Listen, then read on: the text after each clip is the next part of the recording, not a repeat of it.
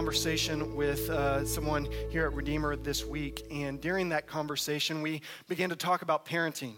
And in parenting, uh, we talked about this odd phenomenon that if you're a parent, you know exactly what I'm talking about. And if, if you're not a parent, you probably know what I'm talking about whenever your kid throws a fit in a public place all right? Whenever you, your kid throws a fit in the public place, you're, you're stressed out as a parent, especially as the parent of the child that is throwing this fit, the, the fit that's going on. You're really, really stressed out and you're saying, what, okay, why are they doing this? And you're trying to apologize like they never act like this. And you know they act like this. You, you just been in COVID, you know, for, you know, lockdowns for a, a long time and they don't know how to function in the real world. And what we talked about in this conversation is really the only person that's mostly stressed out are college students and singles who just don't know how kids are supposed to like operate. Like, what's wrong with you? Are you, are you okay? Are you going to do something? Are you going to stop it?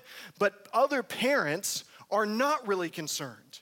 But the parent of the child feels like they have to apologize and they have to be like, oh, you know, like make all these excuses for what's going on. You know, it's COVID and they just saw daylight for the first time and since like last spring break and all, and all this other stuff. And, um, and if you're a parent uh, of someone that has had a child that has thrown a fit, you're just like, you know what? They're just a kid. Kids act this way. Kids are childish sometimes. And so we those of us that are parents that again, if it's not our kid that's throwing a fit, we have a lot of grace to a kid that has thrown a fit in a public place because we're just like, yeah, that's how kids act. Kids act like kids. Childish people act childish sometimes. And honestly, that's some of the line of reasoning that James is using in this book. He, he likes to argue his points in a really, really compelling way. He always tries to argue from the position of your identity should inform how you behave. Right faith should precede right actions. If you believe rightly, that will start your changing your behavior. Uh, whenever you are acting like a child of God, there's a certain way that your actions, that everything about you begins to be transformed and changed. Why? Because your identity is changed. Just like we expect a child to sometimes act childish, James is saying a Christian is going to be formed into the instructions that I'm giving you right now. And this is how he argues over and over again he has kind of a natural flow of how he does this. And so, what we've learned from James so far is that we should re- rejoice. Why? Why should we rejoice in the, in the midst of many trials? Because you belong to a sovereign God, a sovereign Father who loves you and knows what's best for you, and nothing's outside of his control. So, you can rejoice in the midst of hardships. And so, he's saying, if you understand your identity, you're okay you're okay whenever trials come, and you can actually rejoice because you understand your identity. Other things that James has taught us in chapter one is that we are able to obey the word of God. We're able to not just be hearers and listeners of the word of God, we're able to do what it says. Why? Because we have this new power of the Holy Spirit, new power of the Holy Spirit that has set us free from sin and death. And we can apply the grace of God into every situation in our lives. We can, we can be doers of the word. We can apply the gospel so deep in our lives that it begins to transform us and to change us. Our identity in Christ can begin to transform and radically change our activity. Our identity radically transforms our activity. And really, all James is calling for in this book is just consistency. Be consistent. Be consistent. You say you're a Christian? Um, have you been transformed? Is the Holy Spirit now residing in you? Are you a temple of the Holy Spirit? If so, there's going to be an outflow of changed behavior because of the inward change. What happens inward always comes outward. That's the line of reasoning that James is using. And this is his argumentation live consistent lives. This is James, okay? This is James. And before we jump into chapter 2, he really sets up chapter 2 with last week what Justin uh, preached a little bit at the end, which was verse 26 and 27. Of chapter 1. So if you have your Bibles, make sure you have your Bibles with you open so that you know uh, that you're hearing from the Word of God, Word of God, so that you can read it and, and look at it as, I, I, as I'm reading it to you. But he says in chapter 1 of verse 26, which sets up chapter 2, this is what pure religion looks like. He says, if you're really taught, if you really think that you've been transformed and changed, if you really have been transformed and changed, there's three things that are going to be true of you that are going to be able to manifest. If, it, if there's change on the inside, these three things will begin to grow outwardly out of you. Okay, you ready for them? The first thing that he says, number one, is that you begin to grow more and more in the controlling of your tongue. Ooh, ew. Anyone else? Ugh. Uh, that stings a little, right? If, if you've really been con- uh, transformed and changed on the inside, one of the things that will begin to grow into increasing holiness is you have better control over your tongue. Better control over your tongue in such a way, in such a way that it you no longer have this instinct of slander and gossip the way that you used to before you knew Jesus or you know have, no longer have this propensity for, for, for blasphemy, for using the Lord's name in vain, or maybe even using certain curse words that um, do not bring glory to God, but instead um, make it harder for you to witness uh, to, to God, for God. And so that's number one. That's one of the things that is changed whenever you have the inner transformation. Number two, this is what he says He says, You visit widows and orphans. True religion that is undefiled means that you go and you visit widows and orphans. You, you are a product that has been so radically changed that you go to those that can't give anything back to you. You, you, you organize your life around something and, and some people that aren't that you're not trying to network with. You're just giving of your life for no other reason but besides you love God and you love people and you're trying to obey Him. So you're running to those that can't give you anything in return, visiting widows and orphans. And number three, it's this you keep yourself unstained from the world. You keep yourself unstained from the world. This is just a call to personal holiness. So these three things are beginning to grow inside of you uh, the control of the tongue, visiting widows and orphans, and unstained from the world. And you see what James is actually calling us to. He's calling us to gospel centrality in this. That's what he's calling us to. He's saying true religion is not just this or that, it's all of this. And so here's this is what I mean by this. This is what I mean. Um, we have a, I guess, a problem or just a natural tendency to either think whenever we're th- processing through what it means to be a follower of Jesus, we either lean left or we lean right. This is what I mean, and James addresses both of them.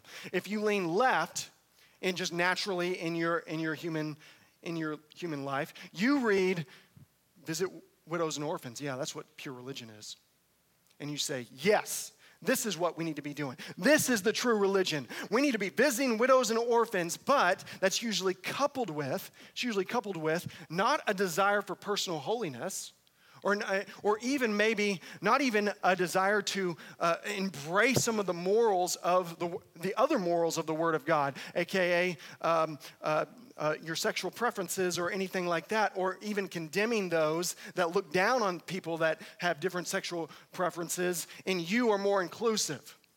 And so you say, you know what, those other uh, things in the Bible that talk about, uh, you know, personal holiness, and those don't really matter because really what the true religion is is visiting widows and orphans. That's if you lean left. If you lean right, you read this side, this side, and you say, yeah, control your tongue, control your tongue, and keep yourself unstained from the world. Don't don't smoke, drink, or chew, or go with girls who do. All right, just stay away. Just stay away from all of that. And oh, the widows and the orphans. You know what? Really, the, all, the, all the poor people need to do is they just need to work harder. That's the right side. That's the more right side. But what does James do? What does James do? He says, no, center yourselves on the gospel. Center yourselves on the gospel, which is you are supposed to control your tongue, you're supposed to keep yourself unstained from the wor- world, and you're supposed to visit widows and orphans, people that cannot give anything for you, anything to you, and you say, This is what it means to be transformed. This is the outward growth of an inward transformation. That your life is characterized by a balance, a balance of not left leaning, not right leaning, but centered right on the truth of the gospel. This is what James is calling us to. He's calling us to this gospel centrality. Gospel centrality right in the middle. And so, why is this? Why is this? Because it's obvious, right? It's absolutely obvious. God um, cares for those that cannot care for themselves. Why? Because He cared for me and you. Those that call on the name of the Lord Jesus had to recognize that I am poor in spirit and lack faith, and I needed Christ to come and transform me and save me. I'm a poor beggar that needs to throw myself on the bleeding mercy of the God of the universe, and I need to, I need to run to him like that. And so therefore he says, if you, if you've had that transformation in your heart, you will treat other people the exact same way. That, that don't have an advocate, that, that are um, that are orphaned and widowed, that don't have a family anymore, and you go and you say, I will be their family because God adopted me into his family. And so, um, not only that, but whenever we are adopted into the family of God, we begin, we begin to look like the God that adopted us, right? That's what James is calling us to. We begin to look like him. And so, personal holiness, controlling of the tongue, we, we speak about the mission of God. We speak about the glory of God because that's what the Word of God is filled with. And, and we desire to obey it and be doers of it. Why? Because whenever you've been adopted, whenever you've been, been adopted, you want to teach your adopted children. Or if you have adopted someone, which we have a lot, uh, one of the greatest joys and answered prayers, honestly, of Redeemer Church is that there's so many people in this congregation right now that have said, I'm answering the call to go and visit the widows and orphans, and I'm bringing them into my home and giving them a home. Giving them a home. And as I talk to you about it, one of the hardest things to do uh, about bringing uh, an, an orphan into your home is doing what? Giving them the values of a turnbow giving them the values of a Kemp, giving them the values of a Richie, giving them the values of a Holsbury, right? You're, trying to teach them hey, you're no longer an orphan. You are coming into a new family, and this is how we operate. This is how we operate in the same way. This is what James is calling us to.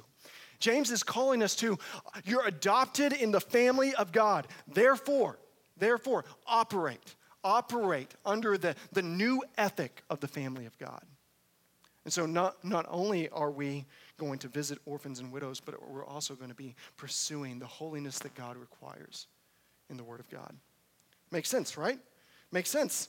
And this is what we are called to. And this is the setup. This is the setup for chapter 2. And look how he starts chapter 2. It says, My brothers and sisters, show no partiality as you hold the faith of our Lord Jesus Christ, the Lord of glory. Again, all James is really calling us to is consistency. He's saying you cannot hold on to the, uh, the, the glory of the Lord with one hand, and then once you've grasped the glory of the Lord, saying, With my faith, I am grasping on to the Lord of glory. I am loving and cherishing Jesus. And then with another hand, saying, And I'm using my intellect to try to parse out the glory of other people to see who deserves my time, really. He's saying that's inconsistent. You can't do that. You cannot show partiality. You cannot show partiality. Well, you say, Cody, what is partiality? Uh, the NIV says favoritism. Don't show favoritism. And the Greek word is actually uh, a combination of two words, and it's uh, literally in English, it's receiving the face. I know that doesn't make any sense, but uh, and apparently back then it was a brand new word invented by uh, the New Testament writers. But it says to receive the face means to make judgments based on people's external appearances. Uh, this is obviously where we get partiality or favoritism by uh, looking at people and saying, I am giving you a certain value or worth based on, or I'm going to give you a certain amount of my time based on your external based on your external uh, factors. And you might be saying, Cody, okay, great, move on. Next point, I don't do that. Hold on, hold on, let's slow down and let's evaluate. Let's evaluate in this room. Because I think for so many of us, if you say, oh, I don't do that, I, I'm not. I'm not this. I don't show favoritism. I, I'm impartial towards everyone. Let's think about how you spend your time. Who do you ask out for lunch? Is it someone that's like you, or is it someone that's a little bit above you socially that you can may, maybe potentially network with, that you can gain something from? Who do you ask out, out, out for coffee? Is it someone that, uh, that, that is a couple of rungs higher than you in the social status that you think that maybe you can get something gleaned from them? Moms, whenever you are going out to play dates, who are you inviting to those play dates? Is it the least of these? Or is it someone in your exact same stage of life, exact same stage of life with the exact same interests as yours that you can just enjoy and say, man, why don't I just do this every single day? And why aren't I closer with these friends every single day who are just like me, that think like me, that vote like me, that look like me, that smell like me? We'll get to that in a little bit. All right? Or I'm going to go there. I'm going to go there. So just buckle up, everyone. Uh, let's talk about mask for a second, all right? Whenever you walk into a store, how do you walk into that store? If you walk into Target and you're not wearing a mask, do you see everyone wearing a mask in there and say, heathens? You know, heathens. They're all just sheep following what the government says. They, I, I have conquered. I have stepped outside of the matrix, and I, that's partiality. That's partiality. Or do you walk into uh, natural grocers with your mask on faithfully and you see someone with a, without a mask on and you just say, that is the worst type of person? You don't know anything about them, but you say, that's the worst type of person. That's the problem. That's why the pandemic's still going on. They're probably why it's going on in India right now. That's partiality. That's partiality uh, our, really our news reel is what is it doing? It's ratcheting up this division, this fault line in our humanity that says you're either on my side or you're not. And if you're not on my side, you're not just wrong, but you're somehow evil. You're somehow evil. And then look what look what this passage is saying. Show no partiality. Stop it. It should, there should be no partiality in the family of God, period. That's all James says. And whenever James says that, you're just like, James, that's a little, that's a little tough, right? It's like, aren't there nuance? No, he's just saying point blank, no partiality. And I think if we dig, I think we dig in our hearts of how we spend our time, of how we want to spend our time, of who you think to invite to certain things, you're, you, you can look at your life and be like, oh, wow I might be eat up with this. This might be all over me. That really, my life right now is characterized by favorite, trying to show favoritism to how I spend my time and how I, how I invest. You say, Cody, you, are missing the point. That's not partiality. That's just how friendships work, really? Uh, tell Jesus that. How did he pick his 12 disciples? How did he pick his 12 disciples? Matthew, the tax collector, and Simon the zealot, hanging out over the barbecue every single night for three years. Simon the zealot is someone that thought, you know what, we have to overthrow Rome. And who was Matthew, the tax collector? He says, I'm capitulating, I'm working with, I'm working with Rome. And he says, Y'all two are family. Y'all are brothers and sisters. Y'all are brothers in Christ that are operating together. Show no partiality. Let bygones be bygones. Forgive as I have forgiven you. That's how Jesus interacted with them. That's how Jesus chose his disciples. And he's, James is making the argument that it's inconsistent to have faith in Christ and also show partiality because faith demands. What does it demand? It demands that we say, I am coming to God empty handed. There's nothing in my hands that I can bring to make me seem righteous to Him. I'm throwing myself on the mercy of God, and everyone that is coming to Christ is throwing themselves on the mercy of God, so we are all on the same playing field. We're all in the same playing field. So if we have grabbed onto that, that we're all the family of God based on pure grace, then how can we? How can we be showing partiality and distinctions among each other? By saying, I'm not going to talk to them after this church service because they're different than me. How? It's inconsistent. It's absolutely inconsistent with what God is calling us to and what, what James is calling us to right now. So, the first thing that he says in verse 1 if you're showing partiality, stop it. Okay? Band, come on up. I'm just kidding. Then he gives a couple of examples of how this plays out, and he, talks about it um, from a socioeconomic standpoint.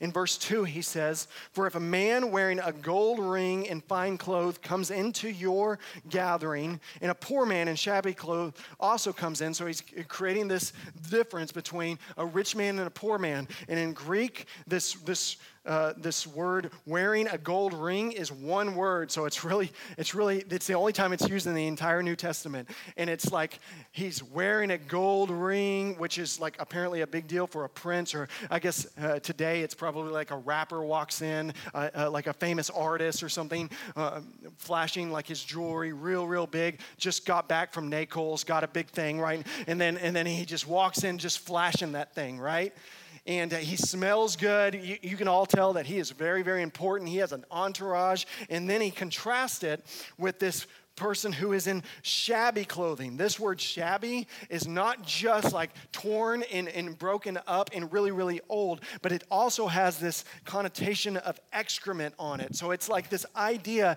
that another person came running in, ch- being chased from a dog, like down the street, comes running in, was so scared of the dog, had an accident all over himself, and then walks into our assembly.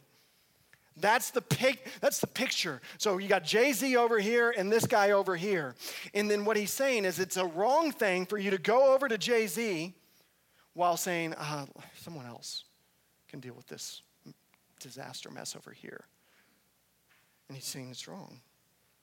It's absolutely wrong. He says that's how you show distinctions among yourself. And look what he says. Look what he says in verse 4. Have you not then made distinctions among yourself and become judges with evil thoughts? He says, whenever you do that, you are putting yourself in the place of judge. And who's the judge of everything? You? No. God. God is. And because he's saying you're making yourself a judge, you're showing partiality. And when you do this, look what he says that's evil. That's evil. Not just it's wrong, not just it's, uh, it's awkward or insecure or inconsistent. He's saying that's evil. That's evil, and that's showing a lack of faith in the finished work of Jesus on your behalf. A lack of faith. Verse 5, let's move on. It says this. What's another reason why we show partiality? It's, it's not just that we're evil and separated from God, it's also uh, that we're ungodly. And verse 5 says this it says, Listen, my beloved brothers. Notice the tenderness in James' voice. Sometimes he sounds really, really angry, and then he comes back with the beloved brothers. and he just said, Okay, come, come back in. I know this is serious, but listen. Has not God chosen those who are poor in the world to be rich in faith and heirs of the kingdom, which he has promised to those who love him? See what he's saying? Why do you love? Why should you move towards the poor? Because it's being godly. This is what it means to be godly. God is the father to the fatherless, He's the husband to the widow, He's a, he's a lover of the alien. And he moves towards them with grace and with gentleness, and he bestows upon them love and dignity and respect. And this is what it means for us to mirror our great God as a gospel centered community that the, the natural reflex of our, of our life, whenever we see the discarded one, when we see the unpopular person, whenever we see those that are deemed as outcast by society, we don't shun them or ignore them. We move towards them. We move towards them in love. Why? Because we see ourselves in them. We see how we have been that before. And Jesus, in his grace, he moved to us when we were poor and received us into his family. And this is evidence that you have faith in the Lord of glory whenever you say, I'm going to move towards those that are different than me. Uh, this was a lesson that, by God's grace, I learned as a young man. And um, it was taught um, to me by my mother and my dad, and, and they were very faithful uh, to teach me always love the least of these. And um, my parents, and especially my mom, taught me this by how her dad taught her. He said, The number one thing that McDaniels do, which is my mom's maiden name, is we love the least of these. We always move towards those that the world deems as unimportant and unspecial. And so, therefore, my mom uh, got a degree from Texas Tech University in special education. It went so deep in her heart that she said, I'm going to do whatever it takes to love the least of these, to where I will even work vocationally to serve those that are disadvantaged in one way or another. And uh, there's a, a, really great story that my aunt, who is my mom's sister, um, I, I, love to tell this story. Uh, she was at Sikes Senter Mall, believe it or not, right here in Wichita Falls, Texas, doesn't even live here. And uh, she grew up in Archer City. And one time she was shopping with her mom, my mama, and uh, when they were out shopping, a, a, a man came up to my Aunt Teresa and said, Teresa, it's so good to see you. It's amazing. How long has it been? 35 years? I, I, how are you doing? Where are you living? What's going on? What's, uh, tell me everything. And they sat and they talked there for about 20 minutes. And then they hugged and they left. And my grandmother asked my aunt, she said, Who was that? Who was that? And she goes, Mom, I'm not sure. I can't remember his name. But I tell you this I know it was one of the least of these that you told me to love.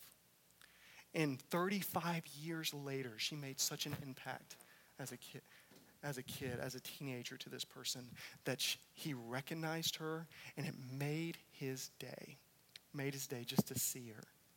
And that's what the people of God, that's what the people of God are called to be. Is called to make the, the least of these day every single day. And, and, and the world will say, What is up with them? Why don't you discard them the way that we discard them? It's because we are them. We are them spiritually.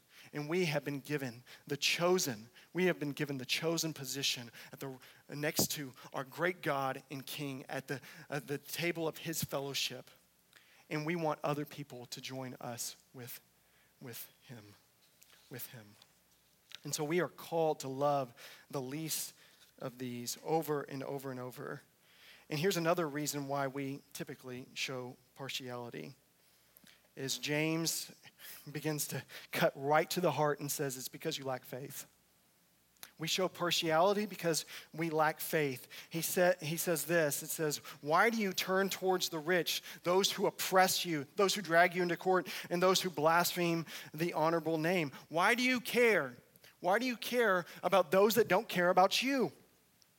And what James is implying here is that uh, it's whenever we let go of the Lord of glory in faith, whenever we let begin to loosen up our grip on the Lord of glory, we, because of our nature, being made in the image of God and being made for glory, will begin to grasp at other forms of glory. And so we'll see a shiny person, or we'll see someone wearing, you know, a gold ring wearing guy or whatever, and we will go to them and say, Give me a little bit of that glory.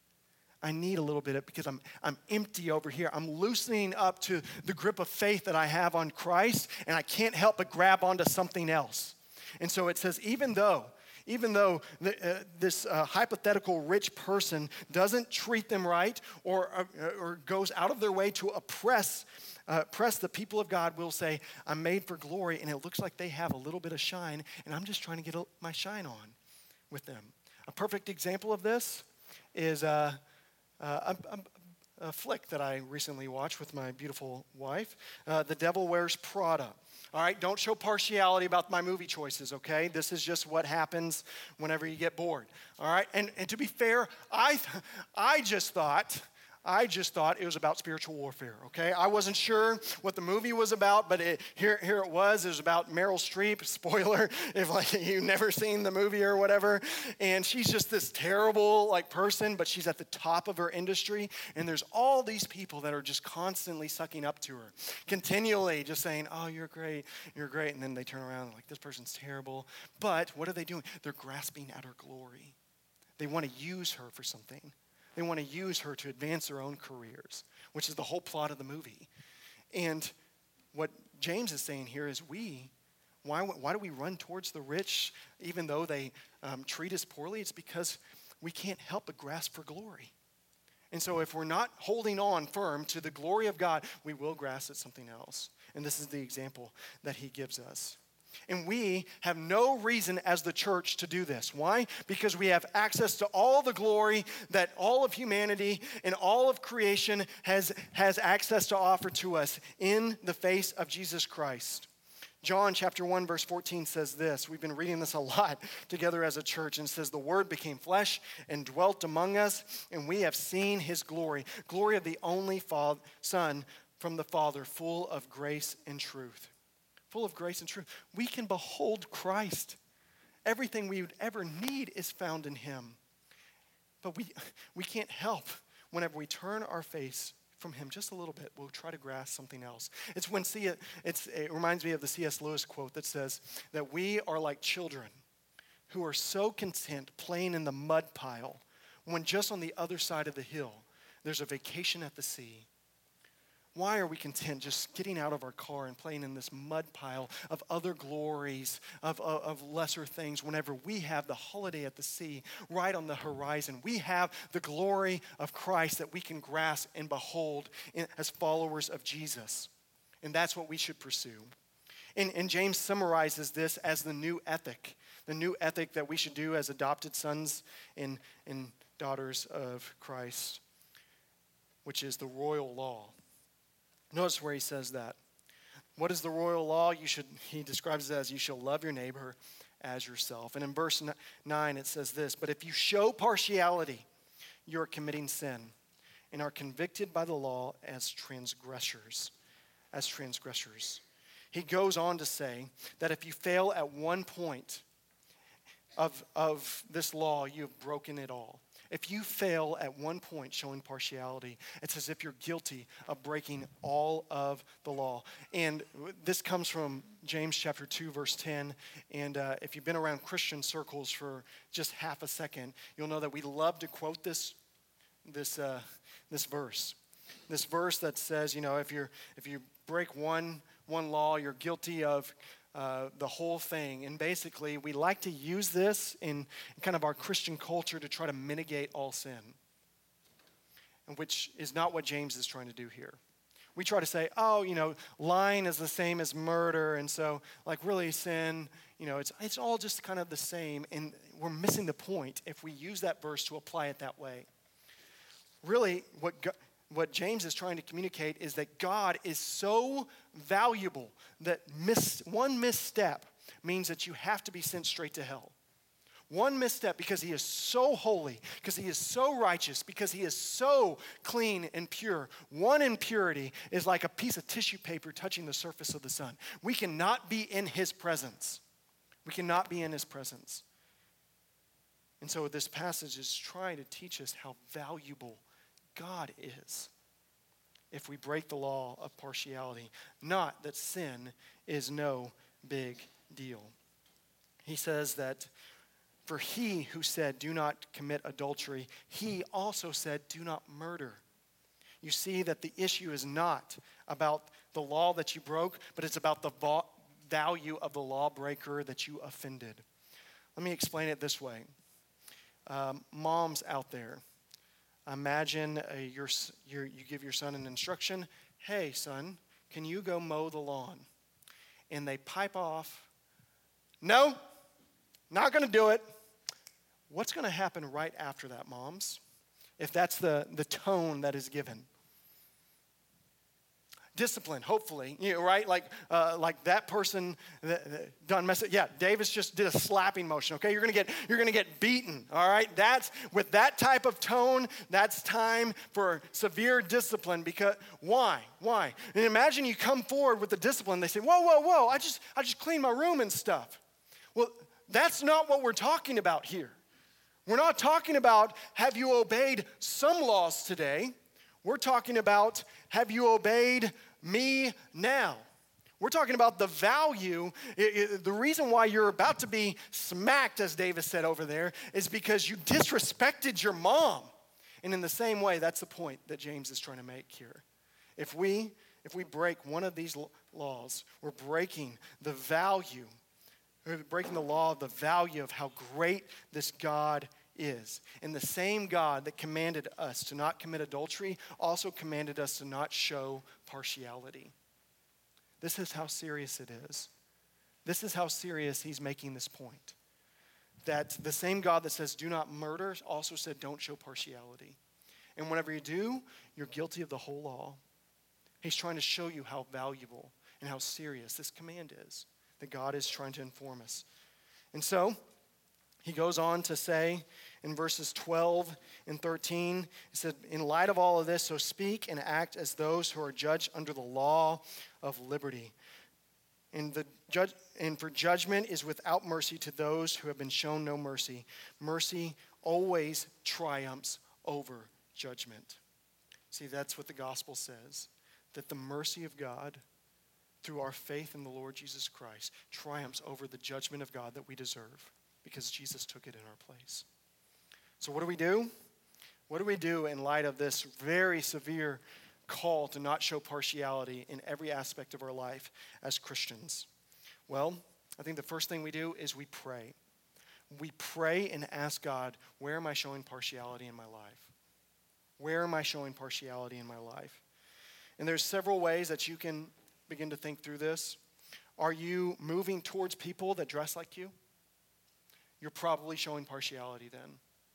If someone's clean, clean cut, um, no tattoos or whatever, and you only talk to the clean cut, no tattoos people, you're probably showing partiality. If you have tattoos and you're not clean cut, you're doing, you know, the, like the perfect stubble look, right? That's on that one commercial, um, and you're only going to those that look like you and think like you and vote like you, you're showing partiality too, and God hates it. God says it's evil, and so we shouldn't do it. We shouldn't do it. What are other ways that we know that we are showing partiality? Look at your friend group. Look at your friend group. How diverse is your friend group socioeconomically? Do you have friends of different classes than you? Do you? Do you? Or do you stay in your own class? Do you stay in your own class and you say, well, it's just the people I work with, it's just the people that I'm around? The people of God pursue. The same way that God pursues the poor, the people of God go and pursue those that are different than us for the glory of God, for the, for the beauty of the church for the beauty of his bride being made beautiful. What are some other ways? Landon Moss helped me with this one. He said this He said, Do you value yourself more or less because of your intellect? How do you look at yourself? Do you what do you value about yourself? Do you value the way that you dress, the way that you look, uh, your, your intellect, how many degrees you have, your, your bank account, your style, your worldview? Do you, what do you value about yourself? And most likely, whatever you value about yourself is how you're showing partiality in your relationships. How you're showing partiality in your relationships. So we need to have a humble heart to say, God, can you reveal to me how I'm breaking this commandment that you said was on par with murder? And committing adultery? And can you cause me to repent? Can you say with a clear conscience, Command me, Lord, and then give me what you command?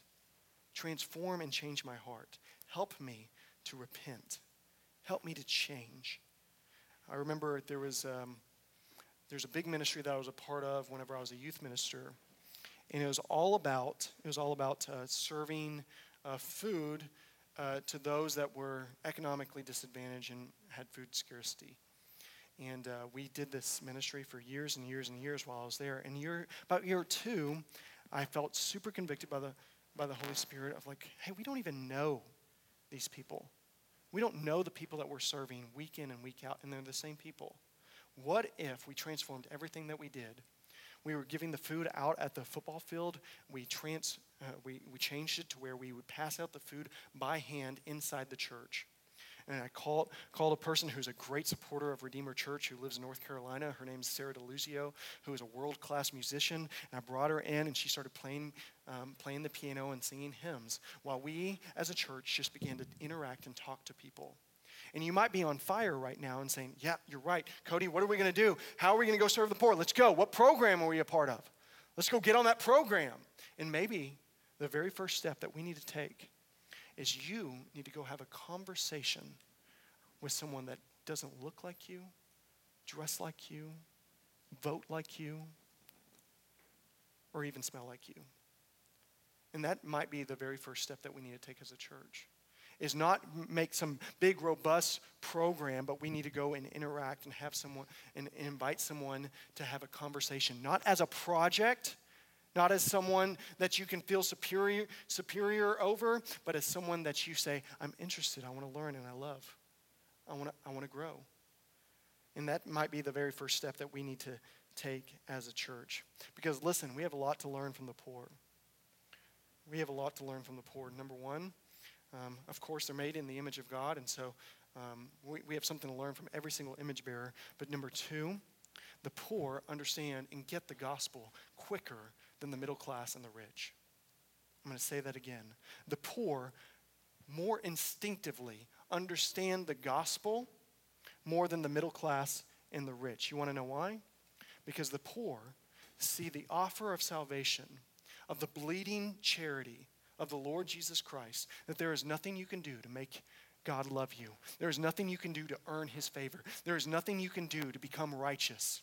All you have to do is throw yourself on the mercy of the one true God who says, I'm the way, the truth, and the life. And the poor say, I know how to do that. I can do that. So we have a lot, we have a lot to learn from the poor. If you're middle class in spirit, if you're middle class in your worldview, if you're upper class in spirit and in your worldview. You have a lot to learn because the natural reflex of the poor is to say, I'm following that God. And that's what James is saying in this passage as well.